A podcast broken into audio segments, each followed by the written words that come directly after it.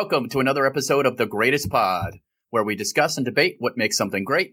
I'm Ron Swallow. I'm Ed Greer, and today we have a great guest. Uh, I follow this guy on Twitter. He's he's a smart guy.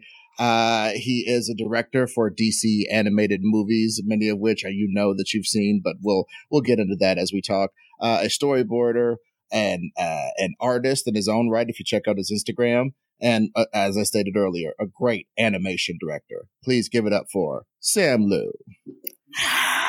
Thank you, guys. That's uh, internet clapping.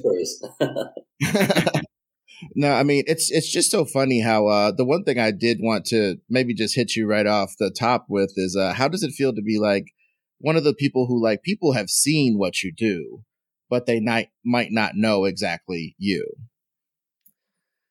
Yeah, you know, I mean, it's um, there's parts of it I obviously that uh, I like, right? Because I'm kind of introverted.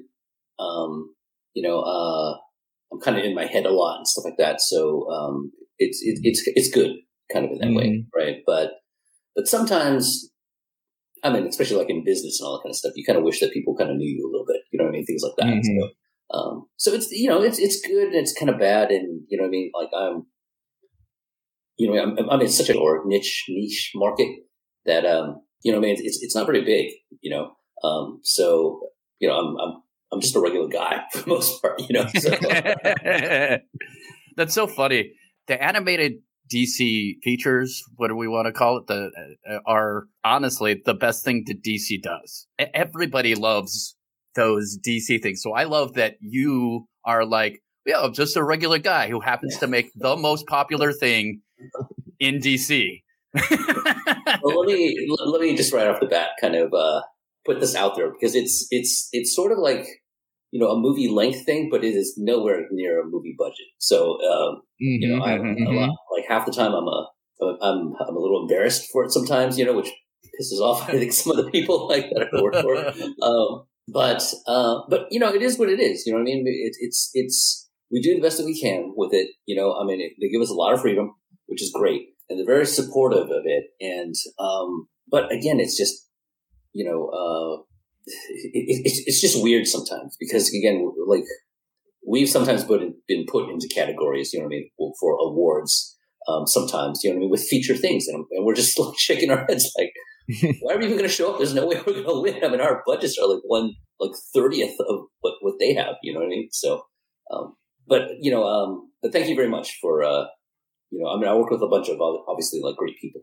You know, there's a, a lot of really talented people that I, I, I work with. Um, so, what, what is animation direction? Like, how does that work?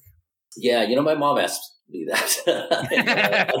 I, think, that's a thing that you know, uh, it, it, it's it's weird. Like, it's it's definitely in, in you know one of the invisible arts. You know, um, because I feel like when I was in comics, you know, like it's it's a very one to one kind of thing, right? It's kind of like, oh, you draw comics, right? So you say you say yes, and then it's like, oh, I look at the drawing and that uh, and understand that, okay, you drew that, you know. So when yeah. you're, you know, when, when, you're like a designer, it's a little bit closer because it's like I drew that background, I painted that background, you know, I drew this character, you know, that type of stuff, right? So as a storyboard artist, as a and as a director, right?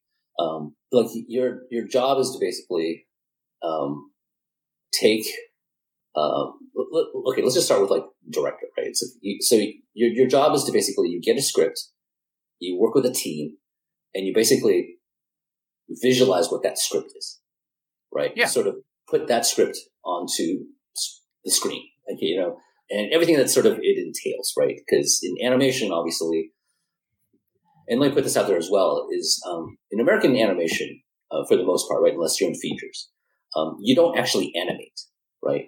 So mm. what you do is you you you do pre-production and post-production, and and the animation is the stuff that's in the middle, right? And that usually mm. is done overseas.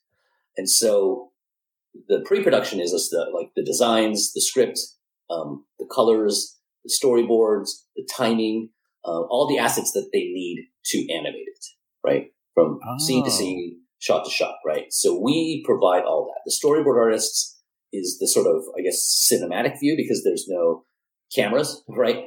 And there's no multi-camera kind of thing. There's only one shot. So you're kind of the editor in a way too.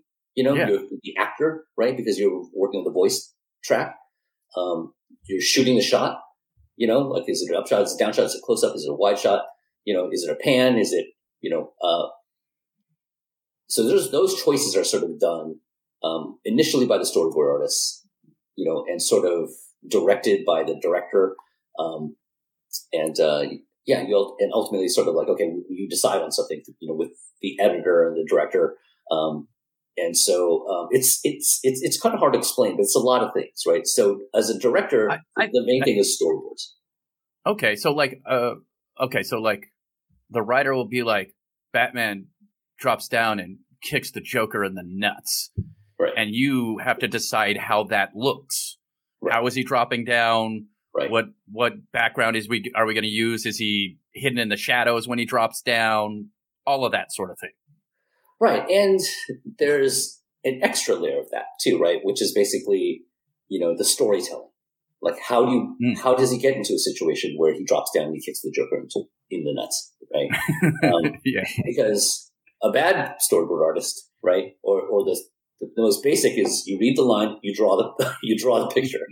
Do you know what I mean? Mm-hmm. But yeah. most experienced ones are kind of like you read the whole scene, you kind of understand contextually what is happening in the scene, what it needs to be as far as where you are in the story, where these characters are in their emotional development. You know what I mean? And then how yeah. are they kicking them in the nuts? You know what I mean? It seems very simple. he drops down, he kicks them in the nuts, right? But is he doing it because he just he's just doing it for you know because he's a jerk? Is he doing it because he yeah. hates him? Is he doing it because he's trying to get away? You know, uh, so there's a mm. lot of mm. sort of setup and a lot of things in story.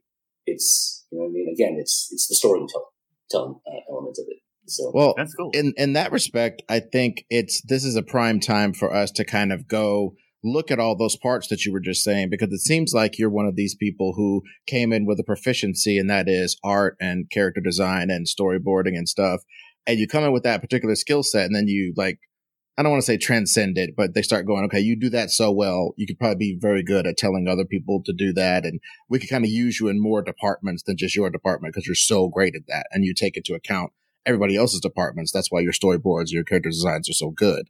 So let's kind of take it back to the, to the beginning. Which one did you start in first, character designing or storyboarding and why? And sort of like as you were in your art education, what pushed you towards one or the other? Okay. See, that, that's that's a great question um, because I think um, hmm, I, am trying to figure out which way I should approach this from.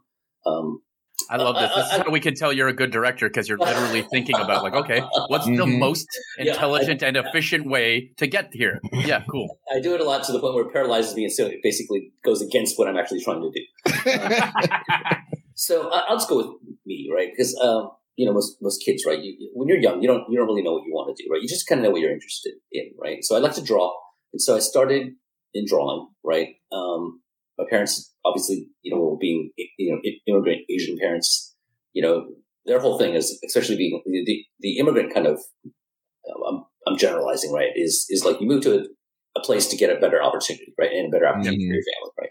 So their thing, their main thing is kind of like, how do we get somewhere and make money and have a better life? Right. Yeah. And so for their kids, they're kind of going like, okay, I'm going to try to like give them an opportunity to sort of, you know, get a leg up. Right. So it's always, but it, you know, it's always about, I guess, money and sort of profession and all that kind of stuff. Right.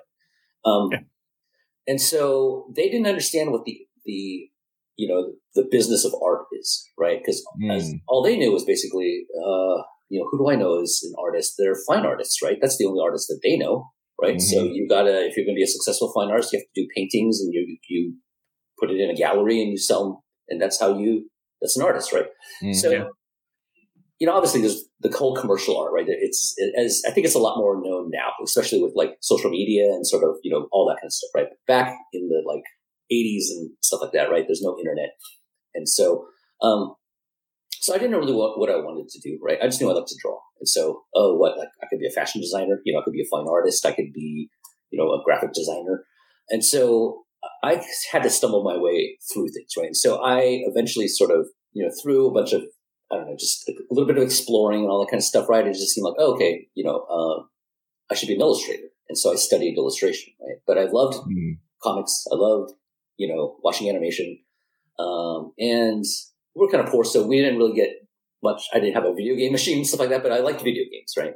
And so but I never thought that, you know, I never really understood that that was a business, even though, duh, like somebody had to make it, right? Um, so I, I thought it was illustration, right? So I went into illustration, but at the time, comics became really big, right? This was during the sort of like uh, 90s, the early 90s, right? When the Image Comics blew up. Mm-hmm. And it was, it blew up like really big. Huge. Right? No, that Yeah. that was the time. Honestly, man, if I can interject right here, that is the time Hmm. that it got a lot of us. You know, because uh, we're not that uh, much younger uh, than you, and we were right there too. And it Yeah. was like the first time you could tell your mom, you know, hey, look, somebody, some of whom look like minorities, Mm. are getting hella paid Right. because they are an integral cog in the machine of making comics and comics are are experiencing this you know tulip war or whatever that thing was when they were like Mhm. overvaluing tulips Right, and overvaluing right, this stuff that Right. they we, we, we're right at this giant bubble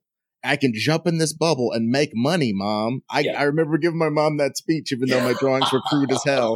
I remember being like, and I remember going to a conve- convention. Even then, um, George, uh, John Byrne, when I was a kid, I talked to John Byrne when I was a child, so Mhm. that's already trauma. And John Byrne goes, uh, so John Byrne goes, you tell your mom John Byrne made six hundred thousand dollars last year, and he said it just like that. And I was like, oh my god, dude. Oh, like, yeah.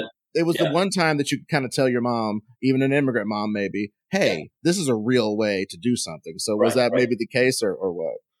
Yeah, you know, I mean, um, I felt like with my parents, right, I just had to prove it, right? Mm. Yeah. But it definitely was something where, you know, I mean, I was just like, hey, you can actually make money in comics, you know? That's cool. And- Your parents sound Oh. supportive. My dad, Uh, my dad was like, "You want to do stand up comedy? Uh, you should probably be a mechanical engineer." And I was like, I, "I don't think they're close at all." Yeah. No, my that's that's my dad too. I mean, I got. I remember my senior year. Well, actually, even like my, my freshman year in college, you know, it was kind of close to his work, and we had to carpool, and he would lecture me the whole time there, the whole time Oh. back about how art was a bad idea, and I should. Oh, brutal. engineer. Yeah, yeah. So it's my dad's like your dad. So Did you want to make your own comics or work for Marvel? I think that's an important, or or DC or whatever. Did, what which one was it, or did were you kind of a kid who wanted to do both? yeah, you know, I, I never. I mean, because even now, people, some people will ask me like, what, "What is your project? Or what's the thing that you want to work on?" You know, and I really mm-hmm. don't have a project. You know, so I was never kind of a guy that was like. Again, I think it, it, it maybe comes from the the whole like maybe kind of immigrant mentality. You know what I mean? It's just kind of you you get in where you fit in type of thing. Nah, right? yes. You never you never think that you're going to be the boss, and you never think that you're going to be the one that's going to be calling the shots. So it's always like, okay, how do I sort of contribute, and how do I be a you know what I mean, like like a good part in a machine.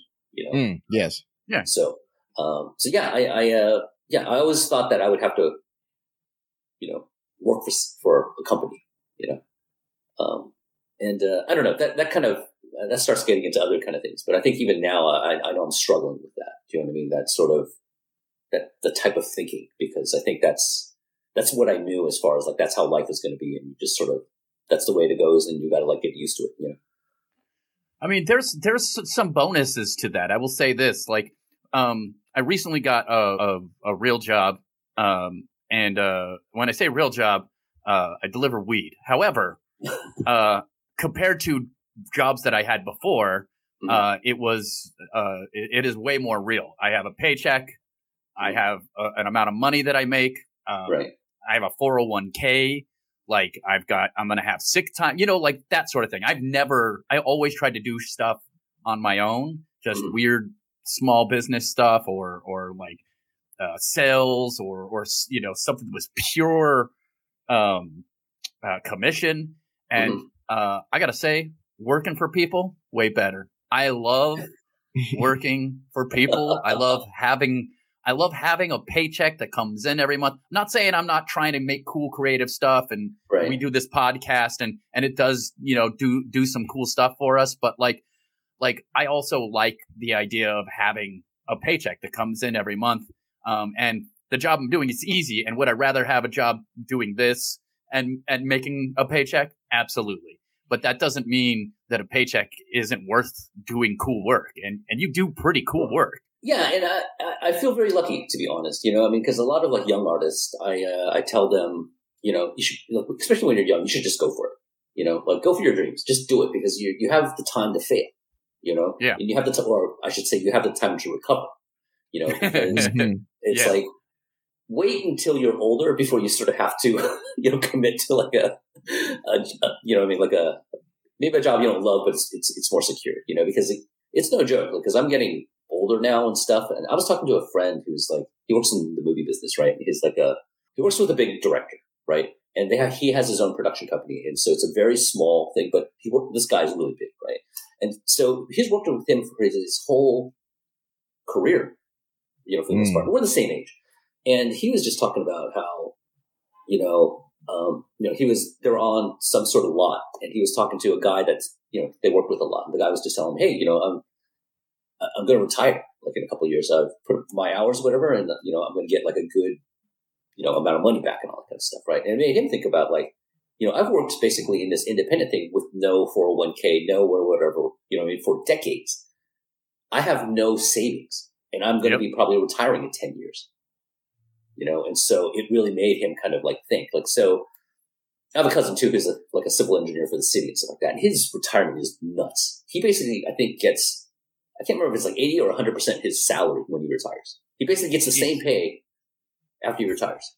That's amazing. Damn. You know, That's I'm what we just want. I should have done that, you know?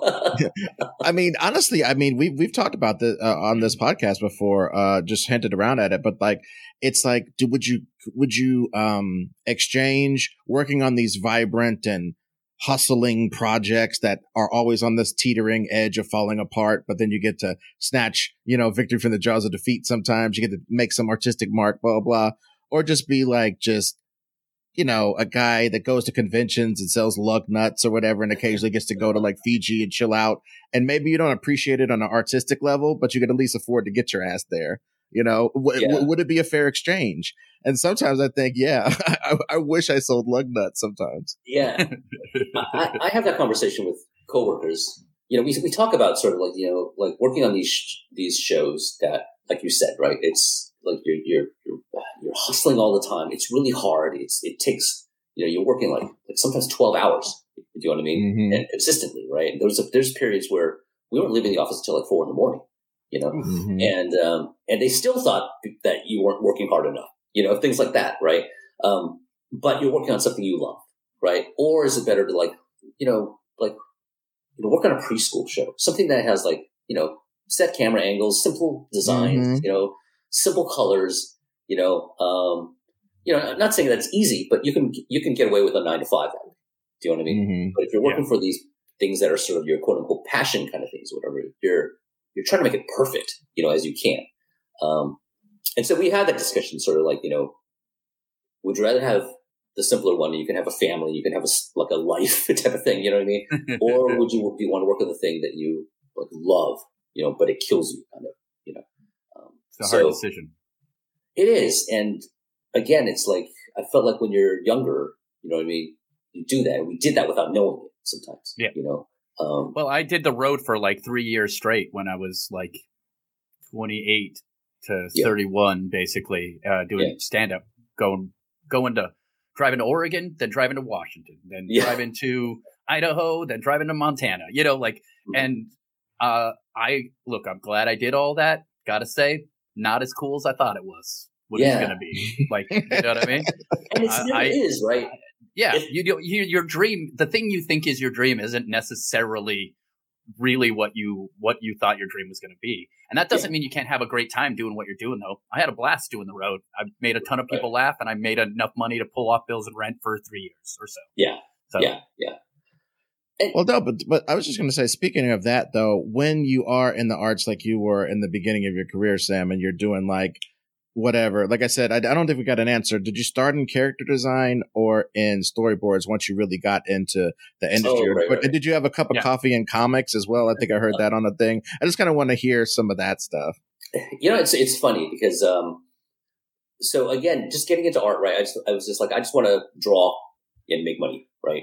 And then I was like, oh, sweet, comics is you know booming. Uh, I Mhm. could actually do comics maybe and make, and make it right. So I, I do comics, but I'm too slow, right? I'm I'm not able to capitalize. I kind of came in at the tail end of Image when it was starting to kind of Mhm. go down a little bit, you know, still a lot of you know good good money was being made, but again, it was on its decline, right? I think the whole image, you know, quote unquote image era, but obviously, obviously all the comic book companies benefited from that. Um, Mm-hmm. Um, it only lasted like three years, Mm-hmm. you know, and so it was a very short window, and it was a like a spike, and it and it maintained for a little bit, and then it just started to like really like decline, right?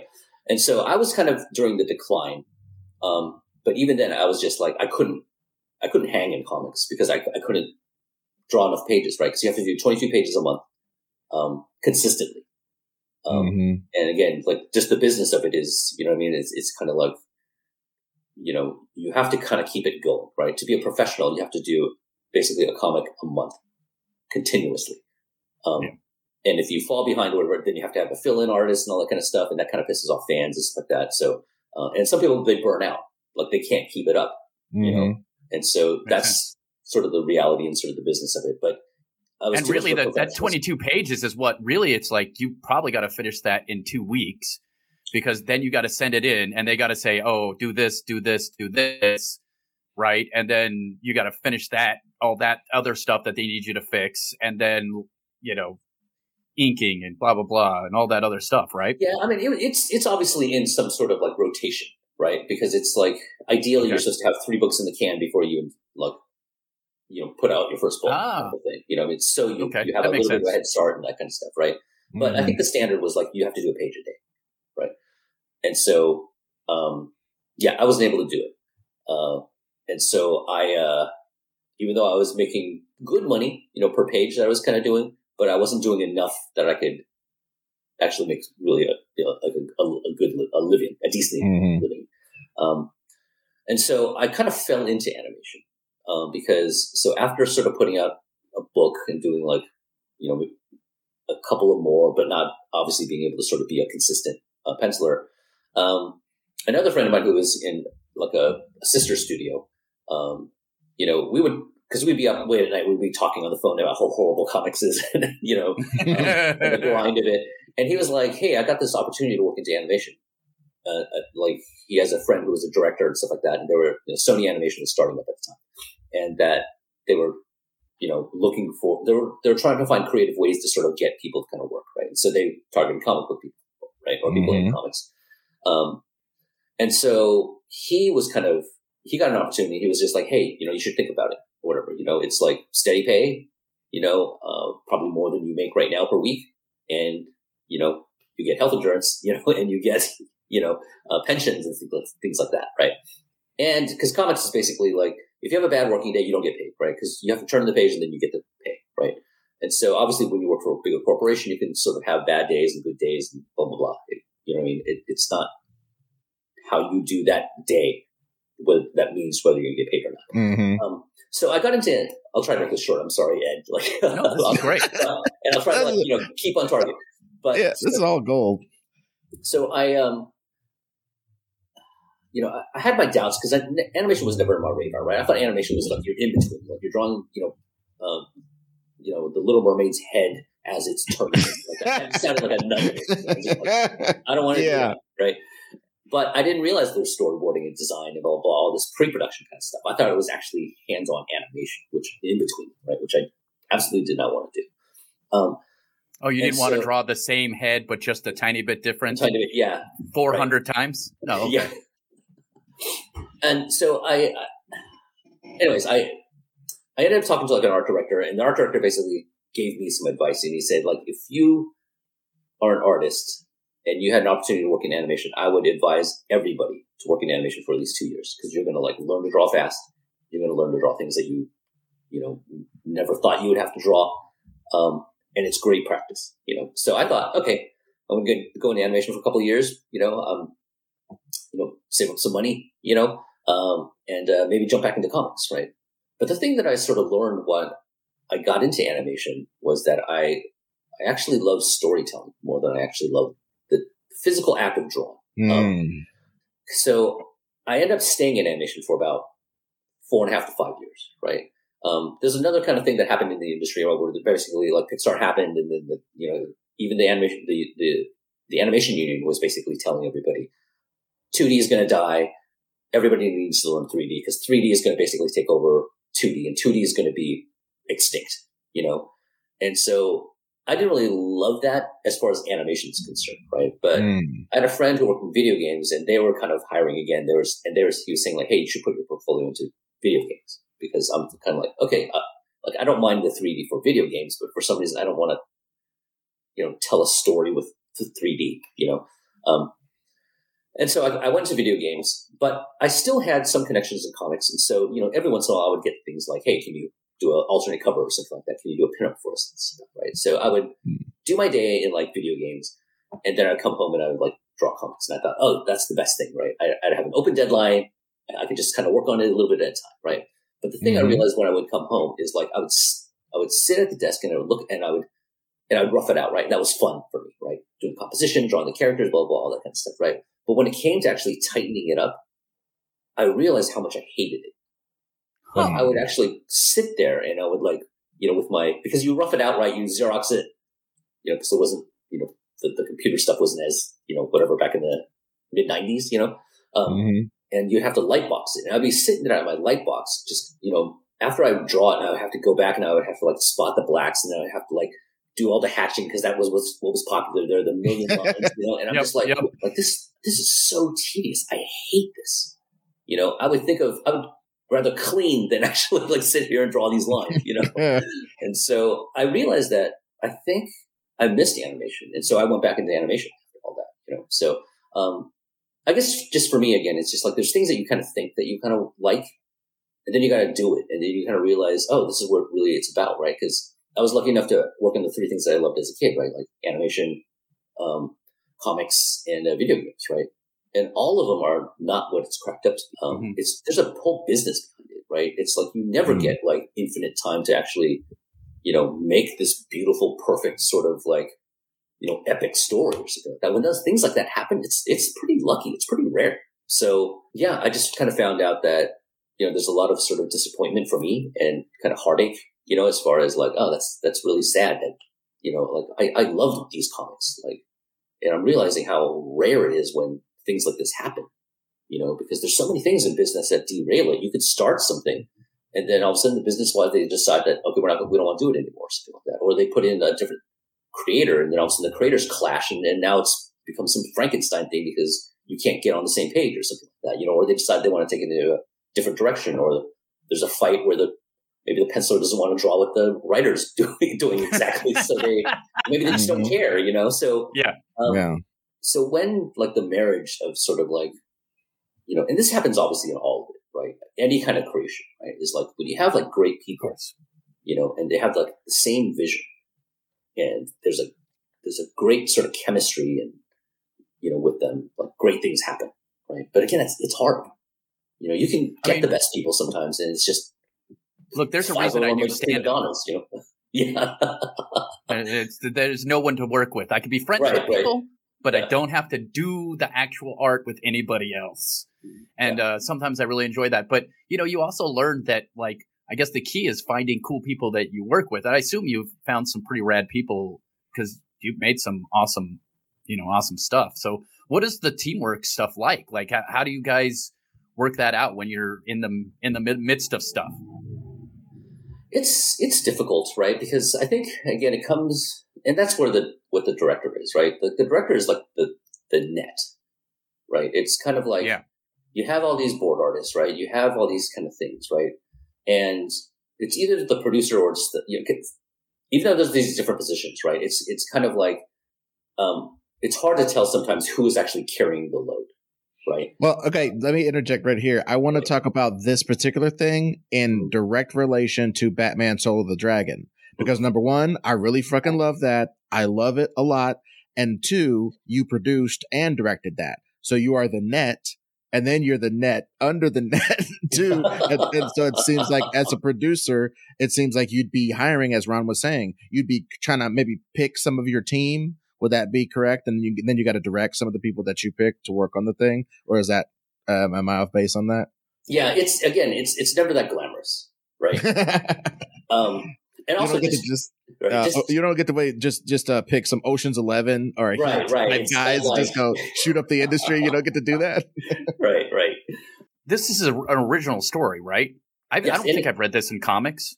Yeah, it's it's an original story, and again, it's like even though I'm a producer, Bruce Timm is the executive producer, right? Mm. Cool. And this is a Bruce Timm baby, so I'm I am not going to even pretend and take really any credit for it, right? Because Fair. as creatively it is, and especially this one, like Bruce Timm has a, like a huge affinity for the '70s.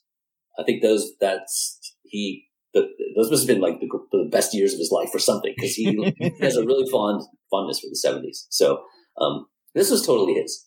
Um, so um, so as a sort of junior producer, right, especially when you're working with somebody like Bruce Timm, right, you're never going to be the main producer.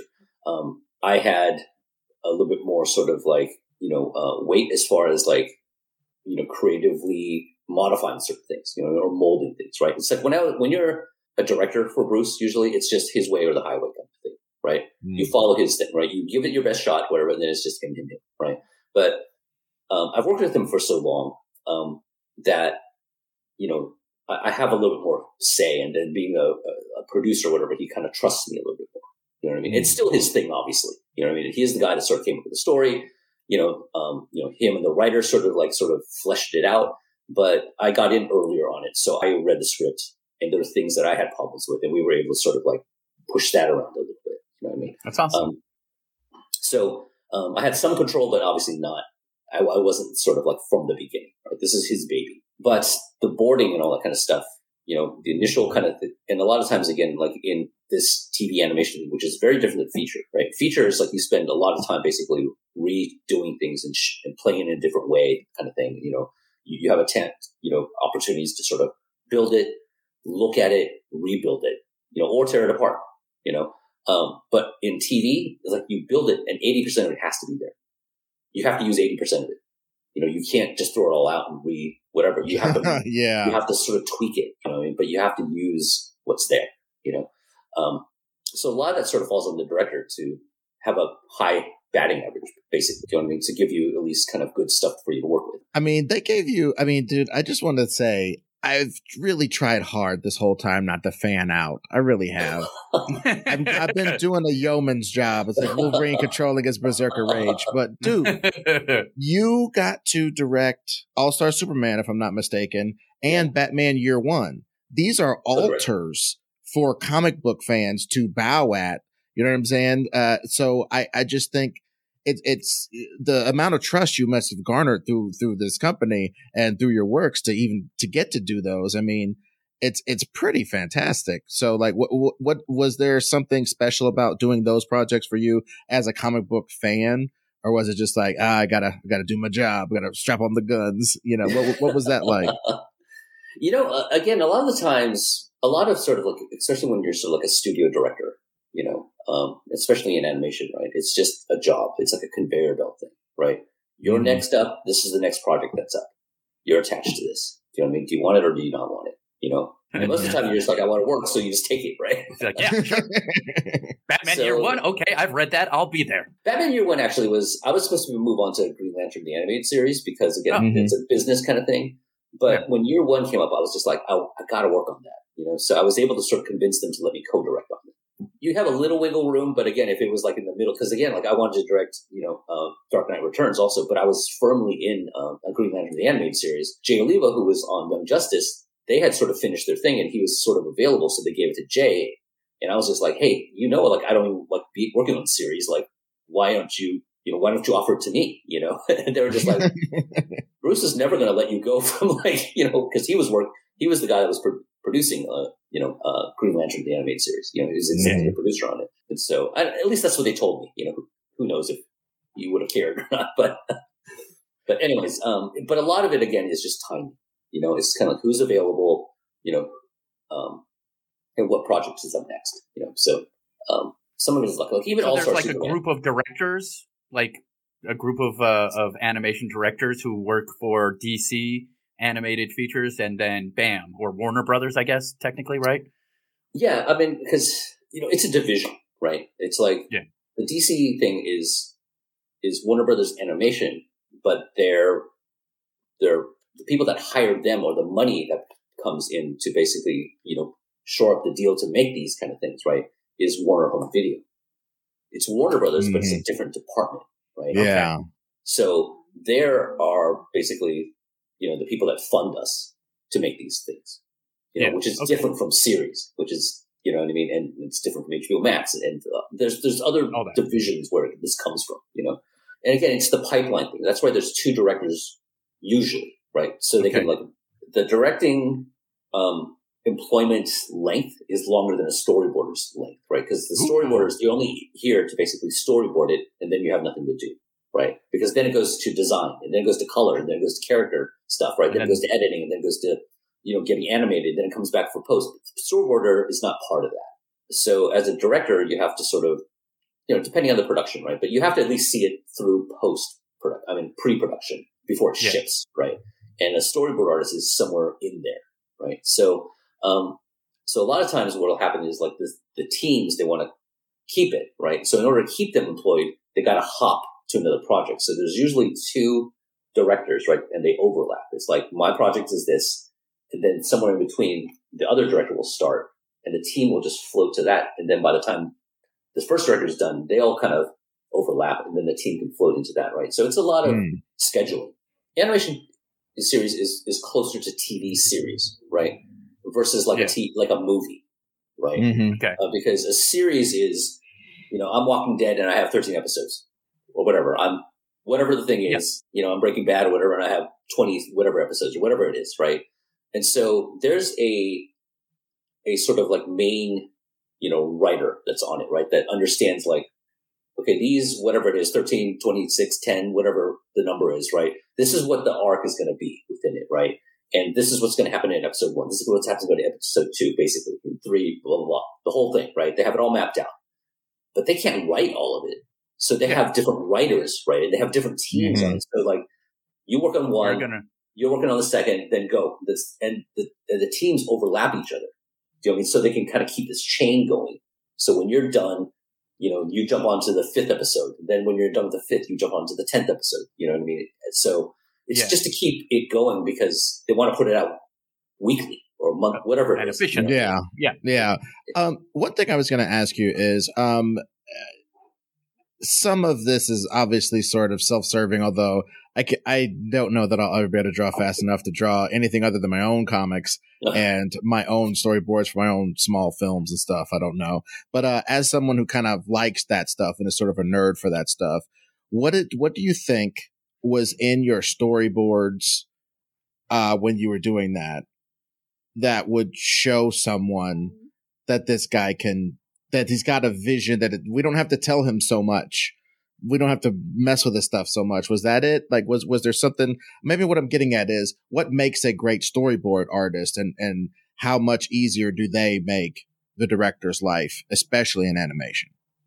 Um, yeah, a great storyboard artist makes a director's life infinitely better, right? Because, mm-hmm. um, so it's two questions, right? So what makes a good storyboard artist, right, is basically because the storyboard artist is the cinematographer, you know, the first pass at the cinematography, the editing, the acting, you mm-hmm. know, um, all that kind of stuff, right? The, yeah, to say editing, also sort of like writing in a way, right? Um, yep. because again, it's, it's like the thing that I think I talked about in the beginning. It's like a lot of it, and it really depends on your director, who you're working for, right? Because if you're working for somebody that doesn't super care or they're like not you know, really into story, you just kind of do it. And if it looks good, you're, you're aces with them, you know? Mm-hmm. Um, but then there's sto- like, I'm more of a story guy and there are other people that I work with. And, and again, like I, I, I'm a, I'm a, I'm a proponent of story, right? I think story is what really makes it and what attracts people, right? I think Agreed. visual things that, again, some people, I think the layman will say like, oh, that looks, that movie's successful because look how awesome that the special effects were, or look how awesome those explosions were, or look how awesome that fight choreography is. You know, um, but to me, I think it's really the story that resonates. How these characters kind of interact, what led to the why the, what the fight is for, and then what you're fighting for, whatever, and the the emotional ending. You know, what I mean, I think that's yeah. is what sticks with people. You know? Well, let me tell you, as a consumer, because uh, I don't really do art, I I I'm here for the jokes.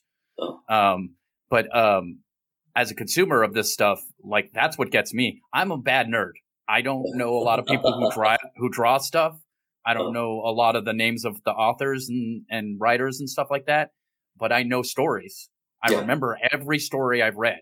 So right. to me, that is the most important thing. Like I 100% agree with you that that's that's the thing that really sticks with people when it comes down to it. It's it's not it's not how cool Spider-Man looked swinging on a web. It's the heartache that he goes through with Uncle Ben, with Gwen, right. with you know Mary Jane, and his inability to ever have a normal life or whatever that stuff. That's the right, stuff right. that really hits people to me, or yeah. it def- definitely hits me.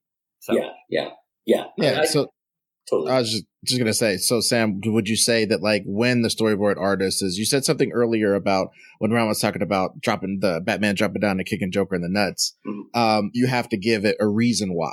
There, there's a reasoning or story reasoning. Would you say that a great storyboard artist like automatically thinks of those, like automatically thinks of those extra bits of acting for the yeah, characters to do yeah. and stuff like that? Yeah, I mean, the basics for me, right? It's like if I'm if I'm looking for a storyboard artist, right? Is like, can you do, especially in the action adventure space, right? Because obviously, if it's mm-hmm. comedy, then can you do can you sell comedy well? Can you do mm-hmm. funny, you know, bits and all that stuff, right? For action adventure and drama, right? I look for acting, and I look for fighting, basically, right? Or mm-hmm. and fighting can be hand to hand. It could be you know sword fighting. It could be like laser fights or whatever. You know what I mean? It's um, it's like if you're good at at least one of those things, you know, um, I could potentially use you if I because part of it's casting also, right? It's kind of like because some scenes are more acting heavy. Some, some scenes are like the end fight, right? You need somebody that's a really good sort of fight choreographer. So for me, those are generally the two kind of things I look for, right? If it's acting, I kind of look, can you sell emotion? Can you set up emotion? Can you set up a scene? You know, how are you sort of into the scene? How are you sort of navigating these characters? And when, and how do you bring them to the, that, them to that moment of emotional, whatever it is, you know, crisis, love, you know, the big moment emotionally, right? Yeah. And how are you selling me on that moment? You know, so that's what I look for. Um, and also sort of your progression, like, you know, are you, are you building into the scene? You know what I mean? Or is the scene all over the place kind of thing? You know, um, also is clarity, you know, like, mm. Because it's just a bunch of headshots. I'm like, I have no idea where I'm at. You know well, that, that's one thing I was definitely going to ask about is like the people who don't know have you run into people who don't know basic i think we were going to talk about this on a spaces one day and the, the damn spaces cut off but like people who don't know basic perspective mm-hmm. who feel as though they're going to be a, a, storyboard artist because they've seen you know the success stories of people who got out of comics and went into storyboards as though it is somehow easier which i don't have any proof of that you know uh-huh. from all the stories i've heard so it's uh-huh. like there's this weird kind of pipeline of people who are just like ah man if i kind of they see maybe Martin Scorsese storyboards I think they're going to get away with that on either a feature film with special effects or an animated thing. And that's just not so. And just right. basic understanding of perspective is necessary in order to sell some of these emotions. Like you got to understand where your vanishing point is or whatever so that you can look down on them and show it accurately to where it kind of gives you the emotion instead of you thinking about how the perspective is wrong. Yeah. Yeah. I mean, I, I definitely think so, right? Because those are, these are all tools, right? And again, even just in the film language or like live action kind of thing, right? Like, like you're saying, like an upshot or downshot, right? They make you feel something, right? If it's really wide, it makes you feel something. If it's really close, it makes you feel something, you know?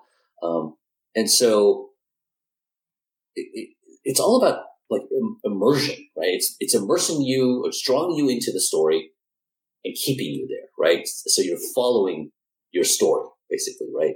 Um, and especially if you talk, you you know, you're doing like a dramatic story or something like that, right? And, you, and you're trying to because if you're trying to tell a story or have a character arc, you know, it if they're not paying attention, you're going to miss how it connects together. you know what I mean? And mm-hmm. so, um, I think our jobs a lot of time, you know, uh, as visual storytellers, right, is to kind of keep people. I, I look at it as a roller coaster, right? You got to keep them on the track, right? It's like if it's too bumpy and the, the, and the cart's not even on the track anymore, or whatever, you you've lost your audience, mm-hmm. right? So I think all these things are tools and they help you with it, right? Because a lot of comedy, you're not using a lot of like extreme perspective type of things, you know, because it just plays better, usually flatter. Right? Yeah. And so, you know, in, in, comedy, you don't need to know extreme upshots or extreme downshots. You know, I mean, because they just don't use it. You know, they mm-hmm. might once in a while, but 99.9% mm-hmm. of the time, it, it's just going to be some sort of flat shot, whether it's close or, or wide or medium, you know. Um, and a lot of it has to deal more with sort of like you know the acting of it, the physicalness of it. But I think in um, dramatic storytelling, you know, in action adventure, I think you know perspective is really really important. I don't even understand how that works at all. Um, I tried to draw things. Um, one time I tried to draw a shark, it looked like uh, Canada. So it was, it was good. Um, and far away Canada, one fin looked bigger than the other. I don't know. Nothing. Has some accidental perspective going on. Are those teeth or a mountain? I'm not sure. Dude, you know, it's cubism, man. I told you. Just tell them it's cubism, and you'll get away with everything, baby. Nice. Um, do you have anything that you're more? I don't know about more proud of, but things that you're closer to because of their their mean something in a person part of your life or something. Because I watched your Gotham by Gaslight, and I really like mm. enjoyed the fact that it was kind of like Mike Mignola, but of course, because it's animation, it has to be something at once simpler and more complex than than Mike Mignola drawings. You know what I'm saying? So it's like that was like a weird, interesting challenge to me to try to get a little bit of his style, his sort of square fingered style in there, but also have a little of probably Bruce Timm and probably some of these other people who were more softer stylists. What was that experience like? Yeah, um, I think the Mike Mignola thing comes up a lot, obviously, right? Because um, you know he's got such a distinctive style, and a lot of people are kind of like wanting that, right?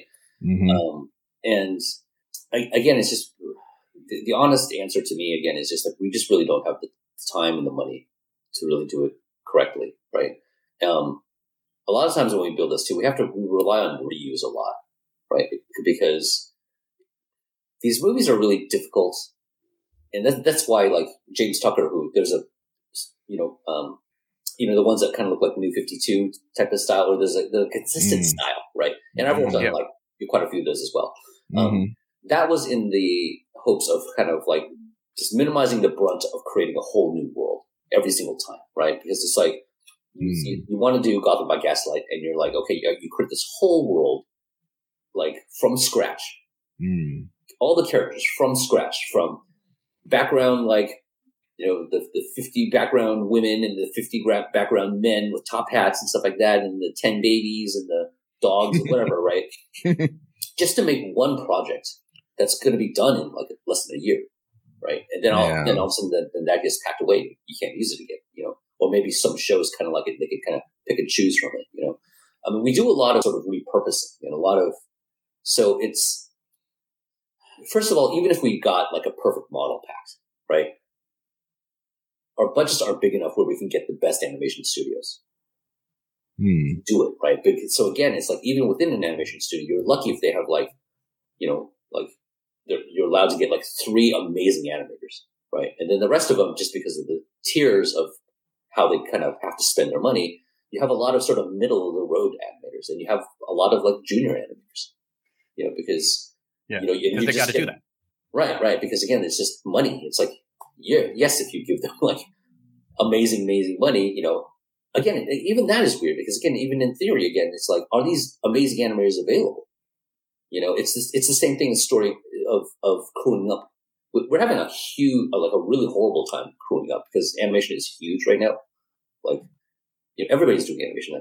You know, Amazon, Netflix, um, you know, DreamWorks, uh, you know, Disney. You know, especially with they now they have their streaming services. They're trying to like create, you know, other projects and stuff. So everything, everybody, and everything is spread out very thin. Um, so um, it's it's great for the industry in a way because a lot of people are getting opportunities, right, to advance. You know, you get mm. some skill, but you know, I don't want to sound like an old curmudgeon like that, but some people aren't quite ready yet. You know, but they're yeah. getting an opportunity, right? And so sometimes, yeah, you're going to get people that are just kind of like, yes, they were totally, you know, they got their opportunity and they were they were ready and they are shy, right? But there's a lot of people too that they are failing miserably, right? Because they're just not ready. Um, so, and that's kind of a bummer for everybody there because that person really needs to be put in a position to be able to be successful where they're at currently so that they can move up naturally. Yeah. Um, I, I see this happens with stand up a lot of times. Like, um, here's a, a secret. Uh, you know, you know, you, you heard of Dat Phan? He, he's the guy who won uh, Last Comic Standing the first time it, it, it came out. Oh no, I haven't. I'm sorry, I'm not. no, it's okay. it, it, it's not necessary. He's not that famous, but uh, but he's somewhat famous. And and here's the thing: when he won Last Comic Standing, he had 20 minutes of material. Now, mm-hmm. as a comedian, you got to have at least an hour to headline, and I mean uh, at least. You yeah. really should probably have an hour and a half to like an hour 45 so that you can do like a lot of different sets, right? Mm-hmm. But he wasn't ready to be a headliner at the time, and he had to write his ass off, and it yeah. but it was not good for him at, for a while. Like right. it would have been better for him to feature and then win Last Comic Standing, but it just turned out the way it did. Right. So you know that's that's just one of those things that can like can kind of bite you in the ass. That's it's totally interesting. Um, and but how do you know when you're ready? Like I, I don't, you know what I mean? Like yeah. you're a good artist, but you're not completely ready. You're not fast, or what is it? That what does it mean to be ready? Well, maybe we could focus it on Sam by saying, what when did you feel like you were be- not yeah. better than storyboarding or greater than, but when did you feel like people were going to hire you for stuff other than storyboarding, more higher up jobs? What what was your first like? This is you know I I'm not storyboarding anymore. I have this other responsibility job. How how did that career prog- progression go? Because I don't even know how how that works. Yeah, you know it's I've been on one hand, obviously, I, I, I've been extremely lucky, right? Um, because I've only worked at really two studios, right? Which is Sony and Warner Brothers. And I was there for and each of them, you know, for kind of long stints, you know, mm. and I just sort of grew up with the, the system, right? Because Sony was so new. I, I became a director in a year, you know. Um, wow. Just, but, but it's because of necessity, you know I mean? And that's yeah. kind of like we were just talking about. Yeah, yeah. just you know, just sort of the time you were there at the right time, right, right, and talented, but there but, certainly. Yeah, but you know, you you you get the opportunity and you you hope you learn it quick.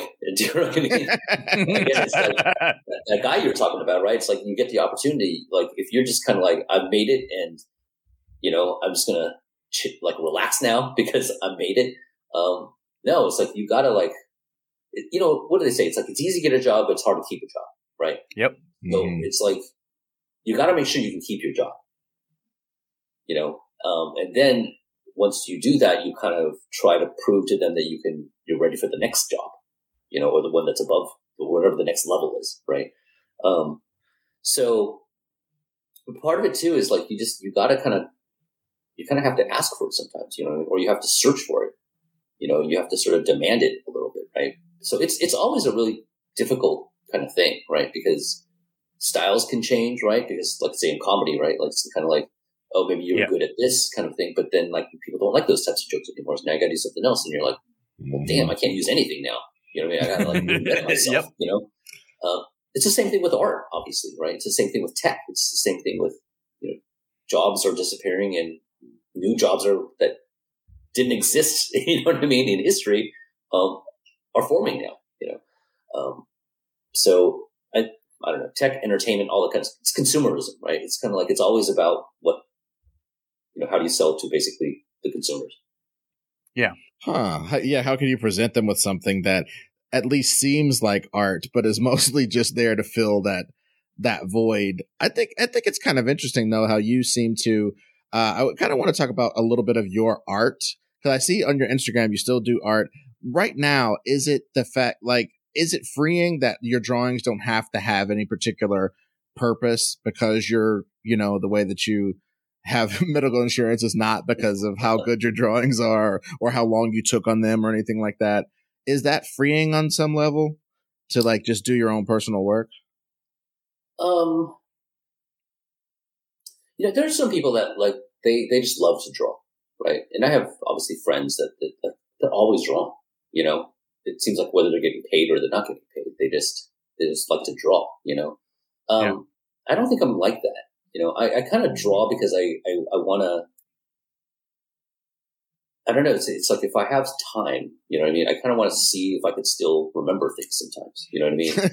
or, or there's certain things that I kind of feel is a deficiency, and I want to I want to try to sort of, you know, let me just kind of do that and explore it a little. Because right, because when I'm storyboarding now, I, I, I, very rarely get anything past a rough, right?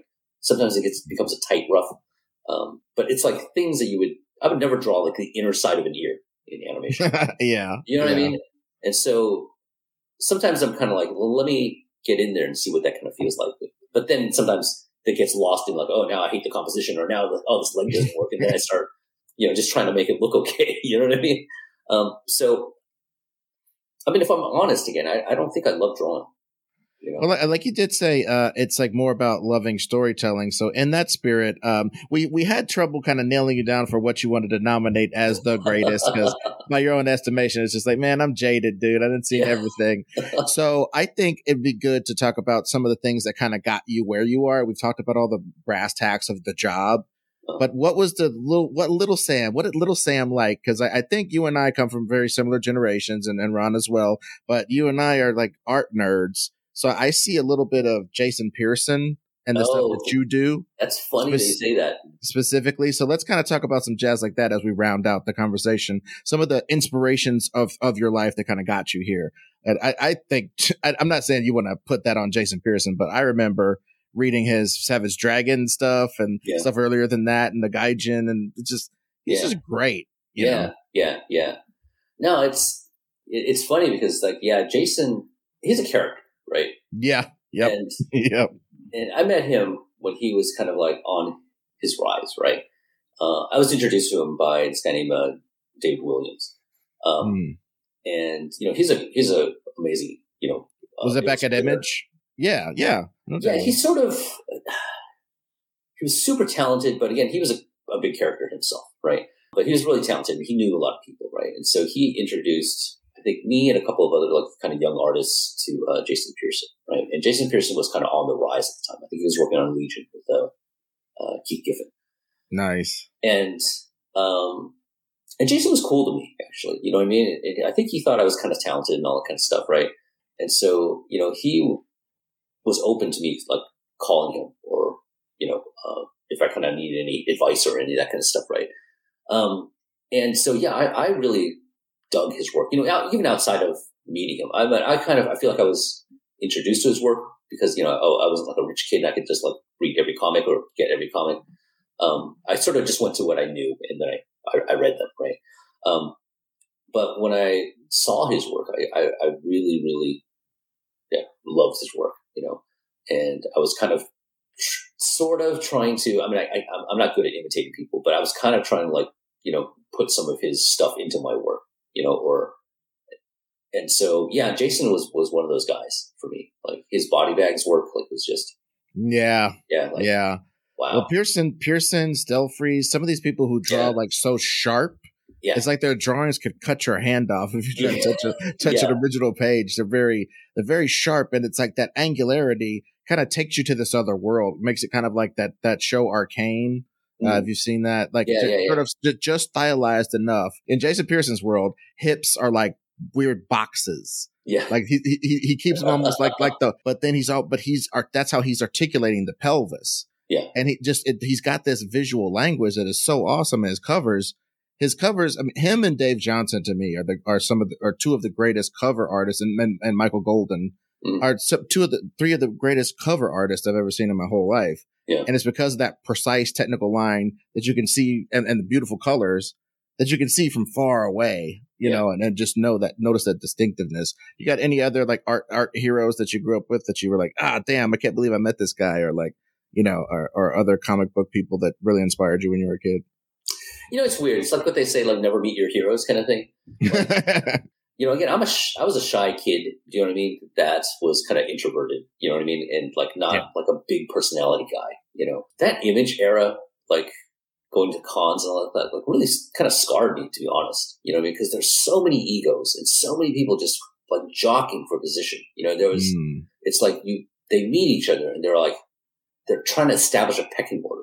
You know what I mean? So there's a lot of like sort of like a lot of like males, like you know what I mean, like a, aggressiveness that was kind of happening. You know, um, Which is funny to think about that, like like comic book artists treating each other like jocks when Yeah. the jocks treated them like little Right. themselves. It's, it's it's- just hilarious. Yeah, I'm gonna, I would, because I'm, yeah, I'm gonna go on this whole kind of thing about it, which I, sh- I shouldn't, you know. But it's, it's like these, like you draw in your basement.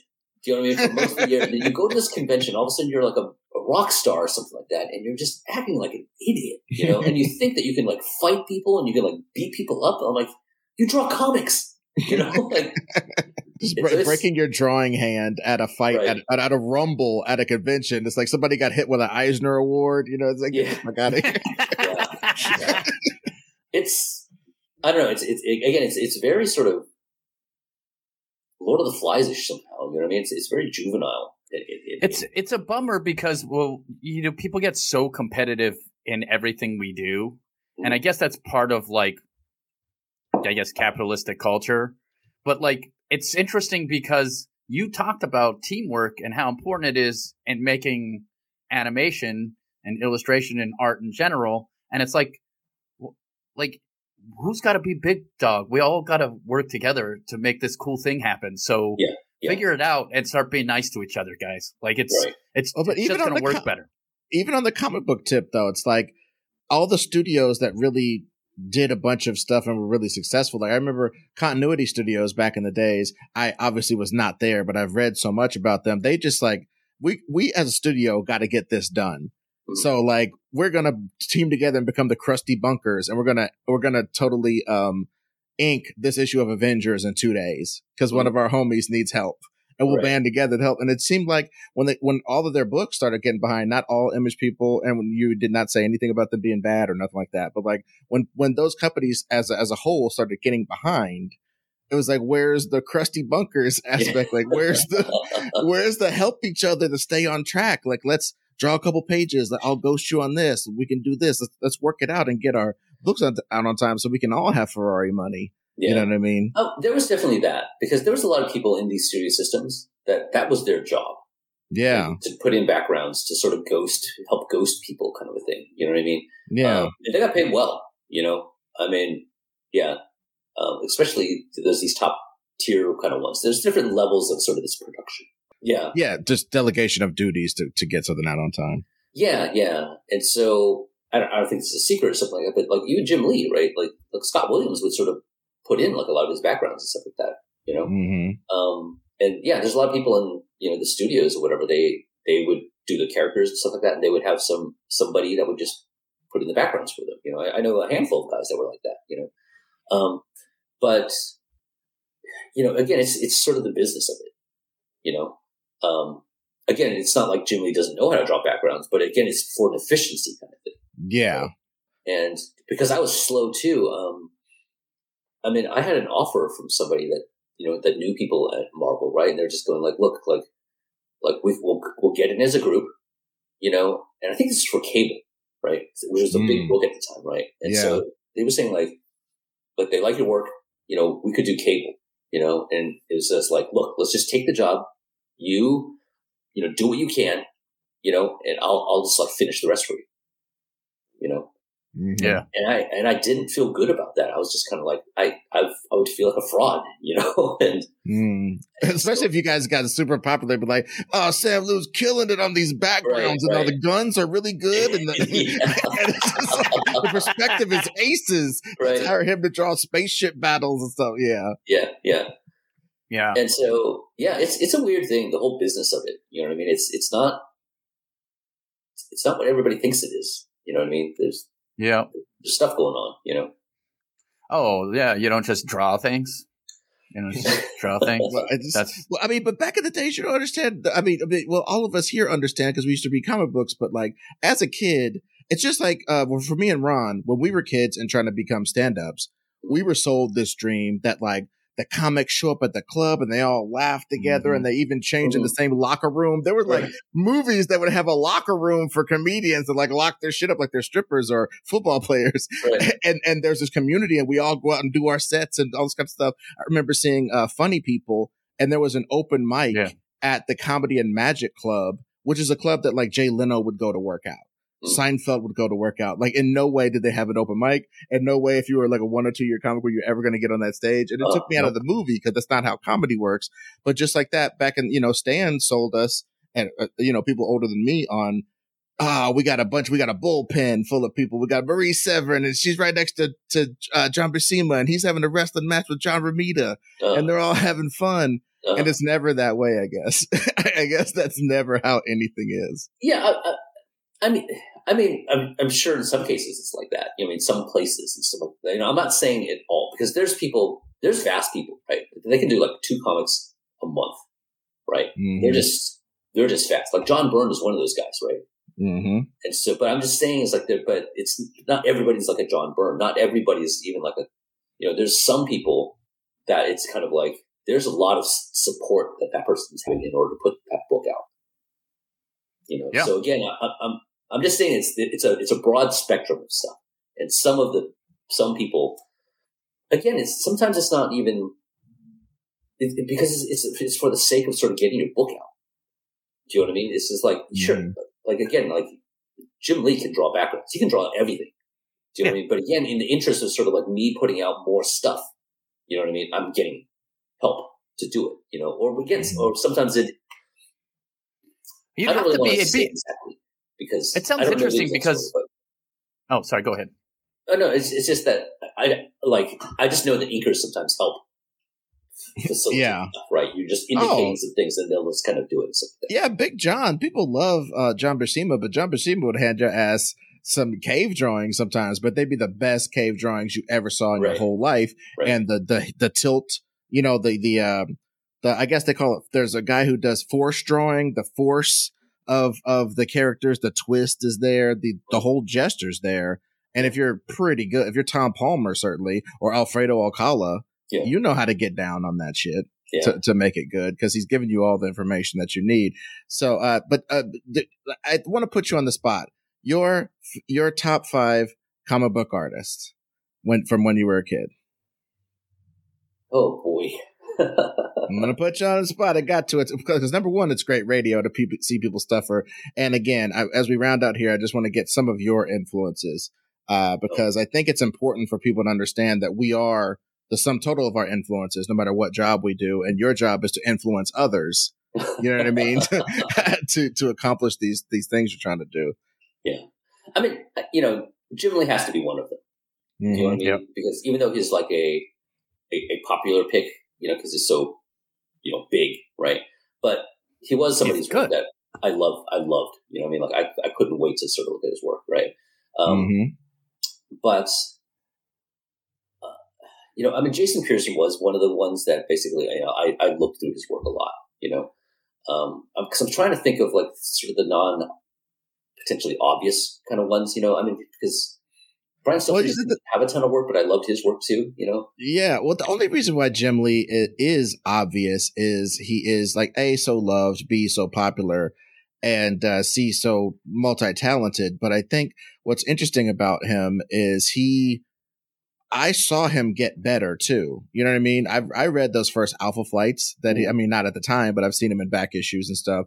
And I was a very ardent Punisher War Journal reader and I got to see him finishing Carl Potts's breakdowns.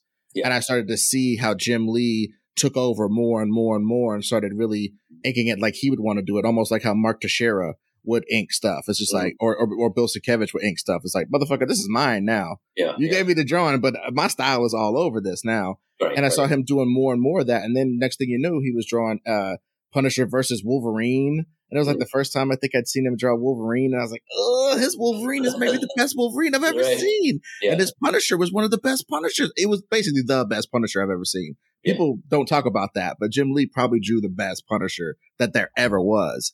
So it's like he could he can draw his ass off, and he's left indelible prints on so many characters. So yeah, it's, it's not was, obvious. There were these. I, I never saw his like Punisher books, but there was these copies of his these pages that supposedly were unpublished of his some Punisher work that he had done, and just the way he was like spotting blacks, which wasn't exactly the crosshatch kind of thing that we all kind of know mm-hmm. from the the nineties.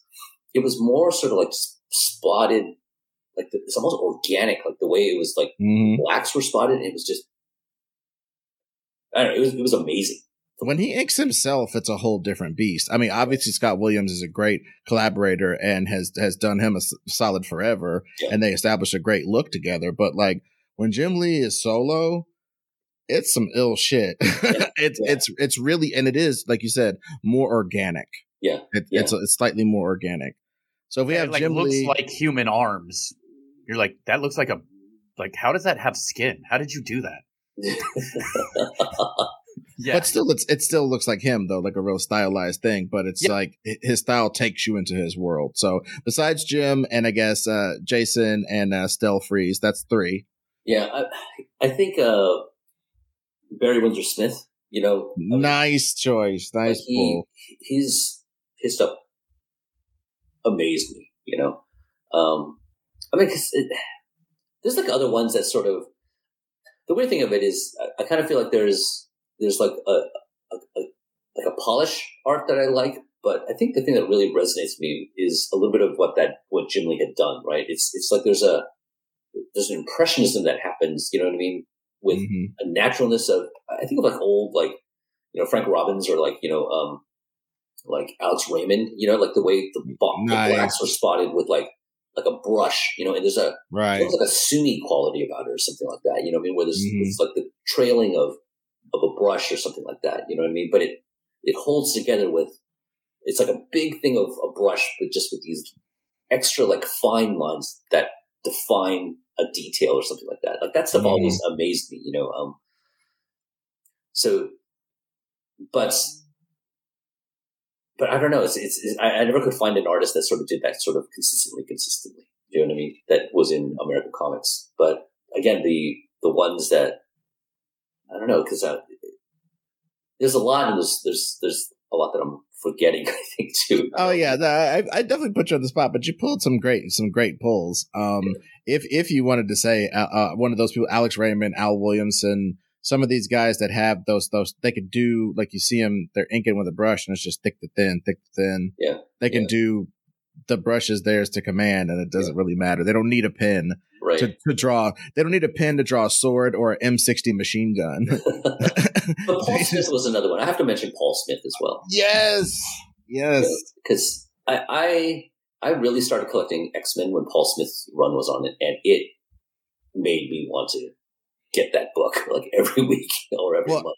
You know? It's funny because didn't he and Barry uh, kind of overlap? So, I mean, because Paul Smith's run wasn't that long, but it was certainly influential. And Yeah. then Barry Windsor Smith would pop in every now and again and do like an issue with Storm, you know, and then kind of Uh, go I think it was later because I kind of feel I feel like it was was it John Byrne and then um, Paul Smith, right? And then I think John Romita took over. Yeah, Jr. Jr. right? Yeah, And then I think, like, for some reason, I, I'm remembering the um, Barry Windsor Smith stuff kind of happening around the John Romita with the Marc Silvestri ish. I, I don't know. I- yeah, yeah. No, so somewhere Getting, it- it- yeah. No, yeah, in in that era, yeah, that's basically the progression. Yeah, Mark Marc Silvestri is my guy, man. I mean, I I don't know that um, I'm as big a fan of his as like other maybe like Neal Adams or Frank Frazetta or something like that. Like these people are just titans. You can't even compare yourself to people like that. But like Yeah. Marc Silvestri, I his drawing on Wolverine and X Men when I was a kid, like that was. I felt that w- the way that you feel about Paul Smith. I felt that about Marc Silvestri. I was like, this guy is the greatest because his Colossus was the best. Him and Art Adams and Jim Lee, I'd say, to me, have a three way tie of drawing the best Colossus. And th- those are some. He was one of my favorite characters to see, just because he had such an interesting look. Yeah, wow. Because Colossus was like one of my favorite X Men. Um, and I'm trying to figure out who my favorite, you know, person. I mean. John Byrne might be the best one of all times, though. I mean, he really. I mean, because Yeah. Dave Cockrum drew a great one, but John Byrne made him look like steel. Yeah, you know, and John Byrne gets a he's he's very underrated for me because I for some reason I I feel like I, I don't put him on my list, but I read a lot of his books, like his Yes. Fantastic Four, like like I loved his Fantastic Four run. Mhm. Um, you know, again, like Walt Simonson too, like what, what he did on like Thor, like I- it, I I couldn't wait to pick that book up. You know, Yeah. I mean, Yeah. Beta, he introduced Beta Ray Bill in the first issue that he ever did of Thor. Yeah. Yeah. That's fucking I know that's, that's crazy, right? and, and- dude, and the first thing he did was be like, you know what, Don Blake, fuck that shit. Yeah. I mean, what? I think that's dumb. You know what I mean? He just came Yeah. in like gangbusters, and it, like I could I could see like somebody like Jim Lee looking in the in in the wings, looking at something like that, and being like, yeah, if I ever get Fantastic Four, you know, I'll just do this. I'll do that. Yeah. you, know, you know, these guys who just come in with this brazenness. And I got to say, you're like the antithesis of that. You seem so calm and collected. And I think that's why they give you all, all this responsibility. Cause somebody like me, I'd spaz the fuck out and be like, I'd be looking at a Superman animatic and just spaz out. And I think No. you just could see the job. And I think that's why they trust you, man. No, I, I I mean, I, I'm all full of nerves. I mean, I'm, I have like so many neuroses and things like that. You know, like, you know, they'll like, I, sometimes I get questions about, you know, oh, what's it like working on sort of such a classic? You know what I mean? Like, and I was like, you know, I just don't think about it because I think I'd freak out if I actually, you know, realize what I'm doing. I'm just Yes. kind of looking at the job and, you know what I mean? Just trying to do the job. So, Oh, you mean Well- what's it like taking the one of the most beloved uh, runs of Batman in all existence and putting it on an animation for a bunch of fans who want to murder everybody if they change the slightest thing? Oh no, not not nerve wracking at all. It's perfectly fine. I love it. It's, it's actually one of my favorite things to do. Yeah. yeah, my pulse So- never got over 100.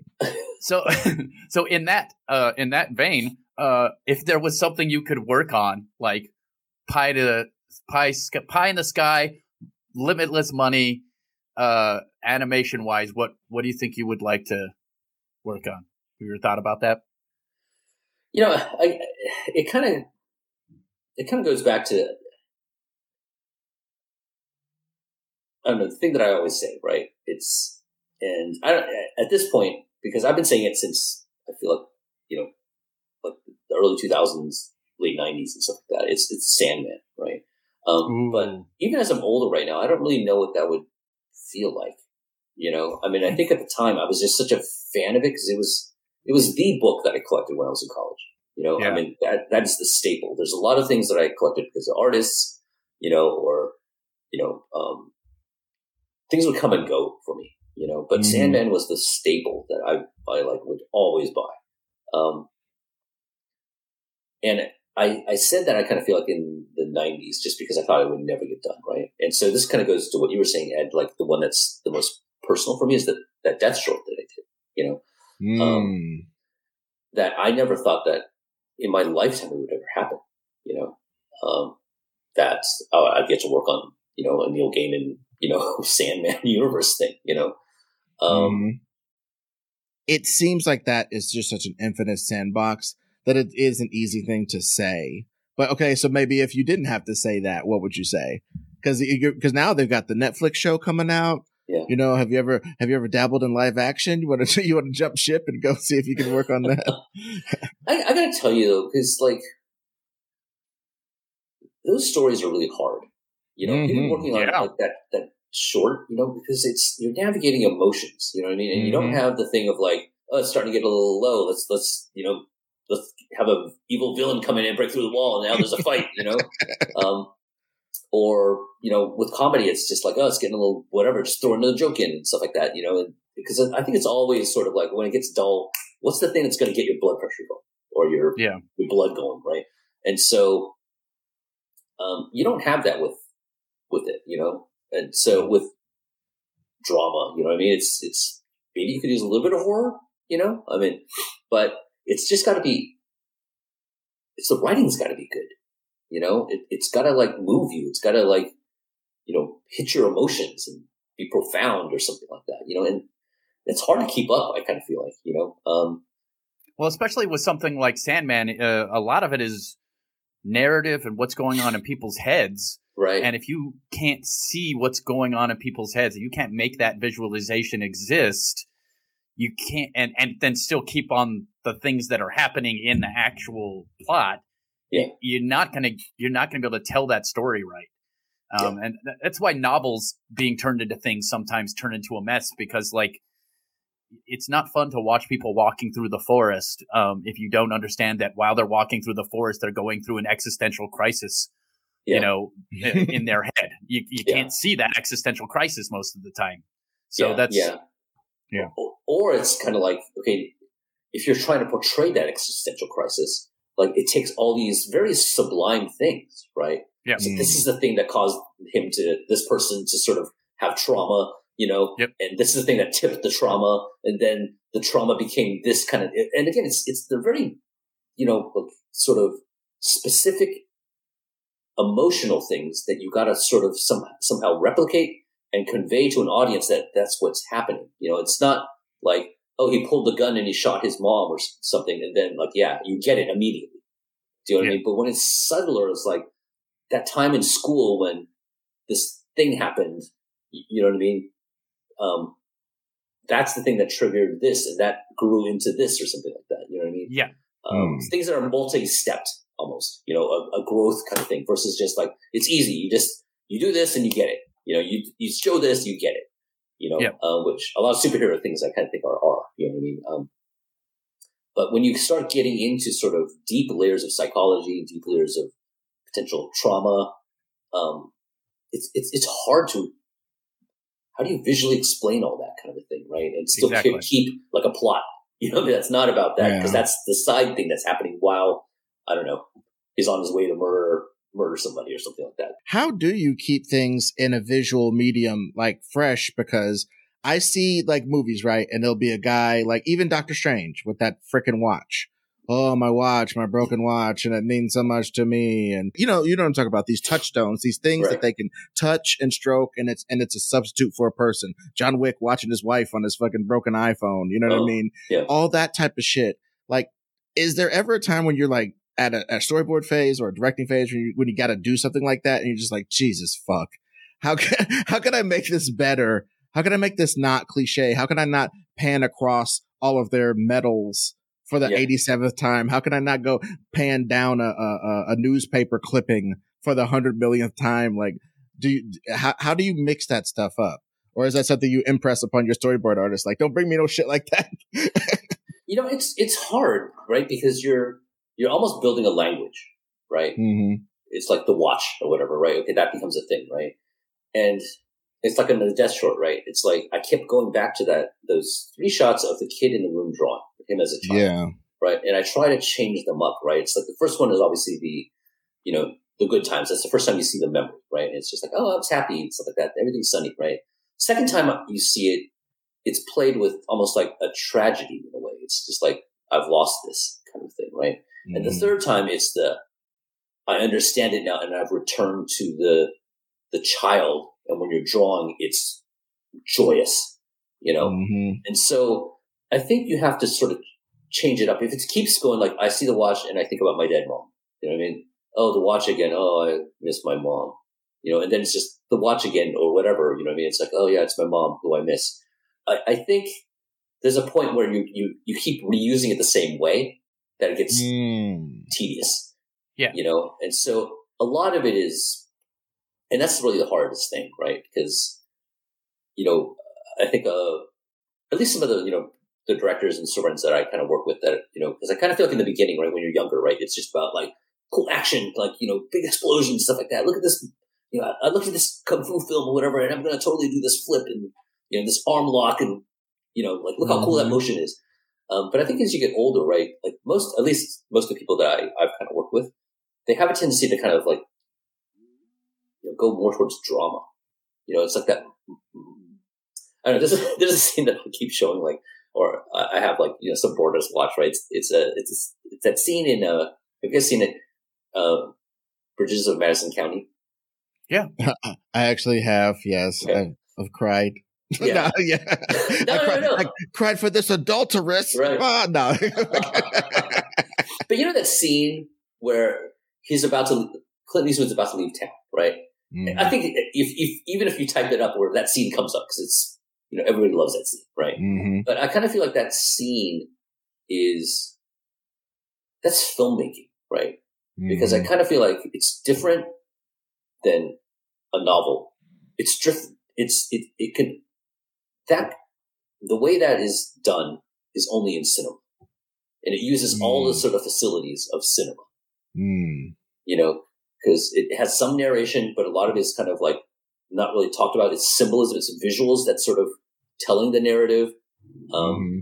It's the music, it's the way it's edited, it's what you cut to, you know. Um, so I, look at that and all the metaphor, you know what I mean? It's the the light, you know what I mean? The the the, thing that wipes, the, even the window getting rolled up, you know. Mm-hmm. Uh, there's a lot of things that is just visual, you know, um, and it all sort of contributes to that moment. So, um,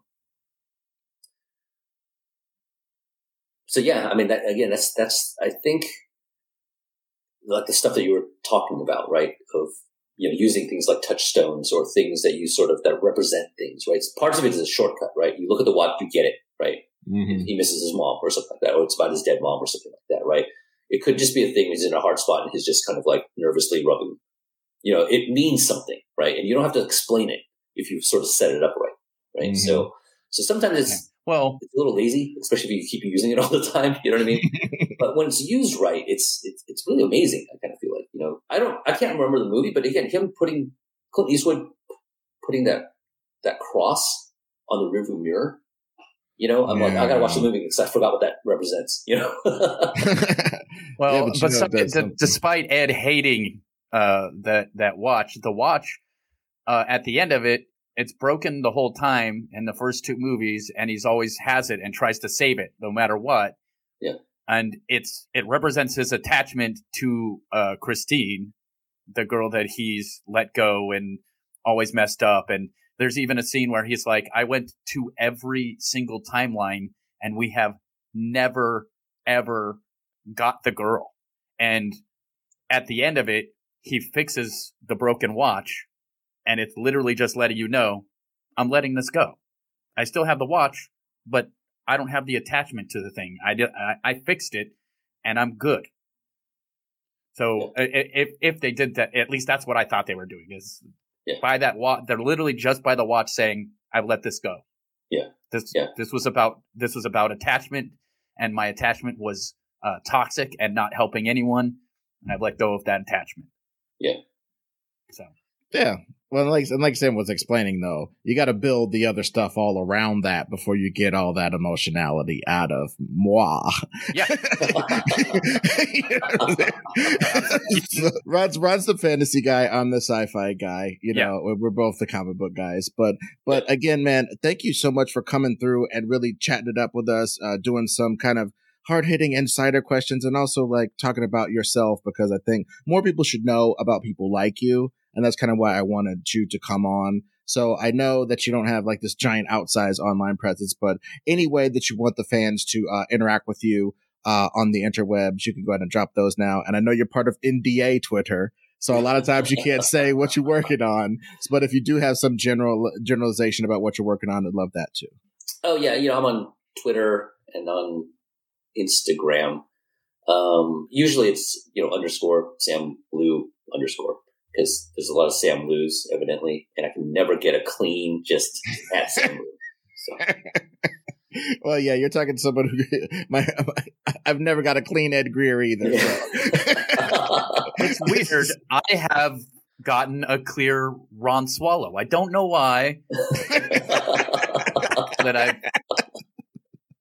no, but thank you guys for listening to this illustrious episode. Thank you guys for joining our Patreon, patreon.com forward slash the greatest pod. And if you don't want to kick us down any shekels on that, please give us a five star review, especially after episodes like this and the ones that we've got coming up. You know, you want to help us out in that fashion. So whatever your podcatcher is, give us a follow, give us a like, give us a review. It would really make the make all the difference. And give us a, we'll read your reviews on air too as they come in. So thank you guys again for listening to another episode of the greatest pod.